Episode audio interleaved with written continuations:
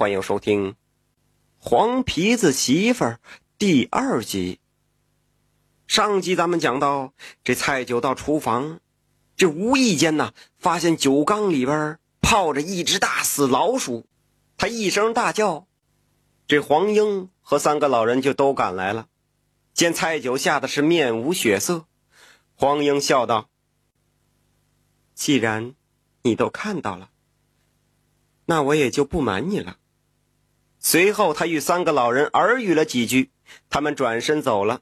只有他们两个人的时候，黄英说了实话：他呀，本是这山中的黄仙儿，刚刚修炼不久成人形。蔡九便闯了进来。黄英见蔡九是仪表堂堂、谈吐不凡，便动了凡心，自认为和蔡九有一段姻缘。黄英笑吟吟地问蔡九：“你能接受我吗？”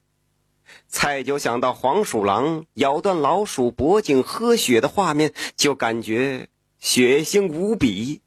虽然老鼠不是什么好东西，可人们对黄鼠狼的印象也没好到哪儿去。尤其是他喝了两天老鼠泡的酒，实在是恶心至极，胃里边是一阵翻滚。不过面对着黄仙儿。他哪敢说实话表现出来，便笑着说：“我能接受，我喜欢你。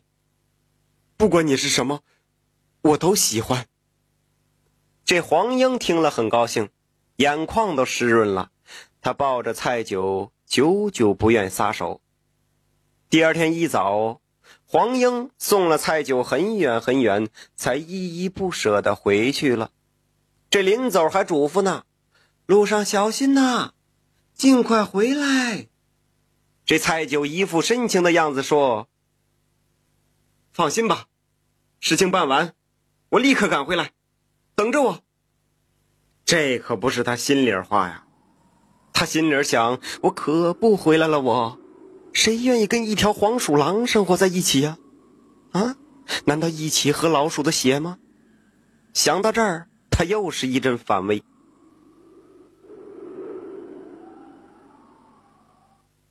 当天中午，这蔡九就见到了窦信。窦信很奇怪，说：“哎，蔡兄，没到约会的日期，你怎么提前来了？”蔡九说：“哦，哈哈，你约我，我自当早来呀，想与你多待几天。”两个人是哈哈大笑。朋友说：“你来的正好，我给你引荐几个人。”当晚，窦信便安排下酒宴，这为蔡九介绍了几个朋友。这几个朋友呢，人人都是场面上混的，那自有一套规则。几个人也是喝的都很开心。酒酣耳热之际，几个人提出来，他们想要认识本地的一个游击。这个游击呀。就是游击战那俩字儿，在以前是武将这么一个职位。就听说这蔡九和这位游击是从小穿一条裤子的交情，便想让他帮忙引荐一下。蔡九难得被别人如此重视，便拍着胸脯夸下海口，说：“有我的这位朋友在呀，那我进军营就跟回家一样轻松。”转过天来。蔡九就带着窦信几个人来到了军营之前，蔡九上报名号，哎，确实认识，这关系也确实不赖。几个人呢，就大摇大摆的进到军营里了。可是他们的行为令蔡九的游击朋友很是不满意，因为这名游击是本地总兵的副手，那直接管理绿营兵，本地的军事要地。来就来吧，怎么能随随便便带陌生人进入兵营呢？还大摇大摆的，真跟回自个儿家呢？这什么地方？别拿这儿开玩笑啊！这游击就偷偷埋怨了几句蔡九，这蔡九也不在乎，就说：“哎，这都是场面上的朋友，不会出问题的。”这不仅不在乎，蔡九还大模大样的带领着他们。参观了军营，是一路讲解。这个时候，游击看不下去了，这事儿一旦要被人捅上去，不仅这官帽不保，可能连小命都要丢掉。毕竟这是军事要的军营啊！他一气之下就命令下边人把他们全部都抓了起来，听候发落。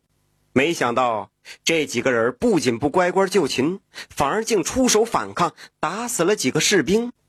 这蔡九懵了，不知道该如何是好啊！而且这几个人武艺都不错。军官只打伤了一个，其余的全部都逃跑了。经过审问才知道，受伤的这个人，他们本是附近山上的土匪，一心想要造反，便想混入军营，准备里应外合，拿下军营，再图大事。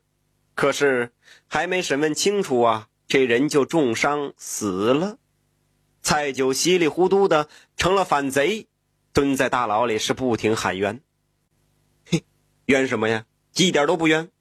往往最能坏事的就是这样的朋友，仗着关系不错，好比你还随便呢，分不清轻重缓急，这叫四六不懂，什么也不是。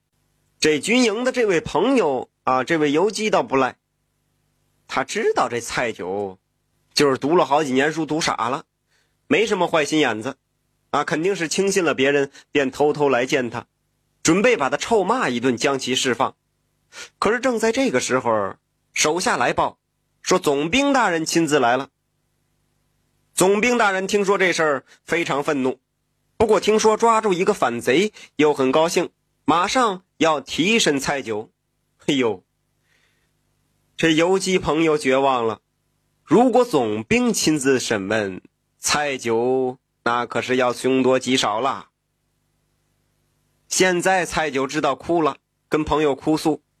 这游击朋友是摇头叹气，说只能最近大的努力试一试了。当天晚上啊，蔡九哭累了，刚睡着，忽然听到有人在轻声呼唤他。他慢慢睁开眼睛，竟然是黄英，正笑吟吟的望着自己。蔡九控制不住，哇的一声哭了出来。这黄英轻轻抚摸他的头，就跟摸狗脑袋似的，一言未发。等蔡九哭够了，一抬头，黄英已不见了踪影。第二天一早啊，那几个杀军官造反的反贼，全都被捆得结结实实，放在军营大门前。总兵亲自审问了他们。几个反贼竟然异口同声说是被蔡九所擒，说什么蔡九武功盖世等等。啊，这怎么回事啊？昨晚蔡九整晚都待在大牢里，并没有出去。这事儿怪了。总兵突然意识到，这蔡九是不是一个世外高人呢？他立刻赶紧把蔡九给放了，并向上面举荐了他。算他戴罪立功，留在军中听用。这下蔡九呵又牛气了，一下子成了一个武官，简直是一种讽刺啊！他读了几十年书，最后没走上科举的道路，竟然入了行伍。不过这都不重要，反正是当上老爷就行了。刚刚风光几天，军营。就有一个传闻，说是附近有黄皮子的影子。蔡九一听这个消息，冷汗就下来喽。他这几天几乎忘乎所以了，忘了是黄英救了他。既然黄英能救他，那收拾他岂不是易如反掌啊？蔡九心中冷笑，哼，不要以为救了我，我就得感谢你啊。就忘了你是吃老鼠的妖精。于是啊，他开始琢磨怎么除掉黄英。那军中也有懂歪门邪道的人，蔡九是特意咨询了他，那个人给他出了一个馊主意，啊，他听后乐得够呛。这天晚上，蔡九刚刚熄灯休息，黄英便来到他的房间。可是，一进房间，黄英。他提鼻子一闻，就觉得有这么一股子奇怪的味道，紧接着就是心慌意乱。黄英转身要跑，可是不知道谁将大门给锁死了。随后，从桌子底下、床底下跑出了很多大鹅，同时从房顶上开始掉落鹅粪。啊啊！这黄鼠狼最怕大鹅了，尤其是鹅粪沾到身上就会全身溃烂。黄莺是左躲右闪，但还是蹭到了皮肤上。这时大门开，黄莺一喜。刚要窜出去，迎面却遇到一群恶狗扑上来，就开始撕咬。他们全是黄鼠狼的天敌。黄英就算已经有了道行，可也是害怕天敌呀。不过，这却要不了他的命。就在这个时候，从房顶落下了一张大网，将黄英就扣在了其中。这黄英是拼死挣扎。门口突然又出现了很多士兵，是张弓搭箭，一阵破空之声响起，黄英是全身中箭，血流如注。等到他彻底断气了，蔡九才敢露面。他面带冷笑，踢了踢黄英，啐了一口，骂道：“一个臭妖精，还想嫁给我做媳妇儿？”简直是做白日梦。蔡九知道，茶棚附近还有那三个老人，依然还是隐患，便马不停蹄的带领着官军杀到茶棚。他们一直搜索到天明，哪还有三个人的影子呢？这个时候，茶棚后面两棵大柳树引起了蔡九的注意。哎呦，这两棵大柳树很粗。树干弯弯曲曲的，这打远处一看，很像两个老头佝偻着腰，这个样子。那旁边还有一棵黑不溜秋的杨树，难道那个是长长瘦瘦瘦高的老妇人？嘿，不管是不是吧，三棵树肯定是留不得。这蔡九马上下令砍倒他们。果然，那两棵柳树。竟然流下血来，而杨树却没什么反应。忙活了一上午，蔡九心满意足的回到军营之内。这回再没有后顾之忧了，哪怕没有找到那个老妇人，想来他也不敢送上门来吧。这天晚上，蔡九偷着到军营外面去应酬，喝了不少酒。摇摇晃晃回到军营时，他突然觉得尿意来袭，便走到路边撒尿。嗯，就在蔡九提着裤子准备继续向前走的时候，他突然看见草里有两个光点绿油油的。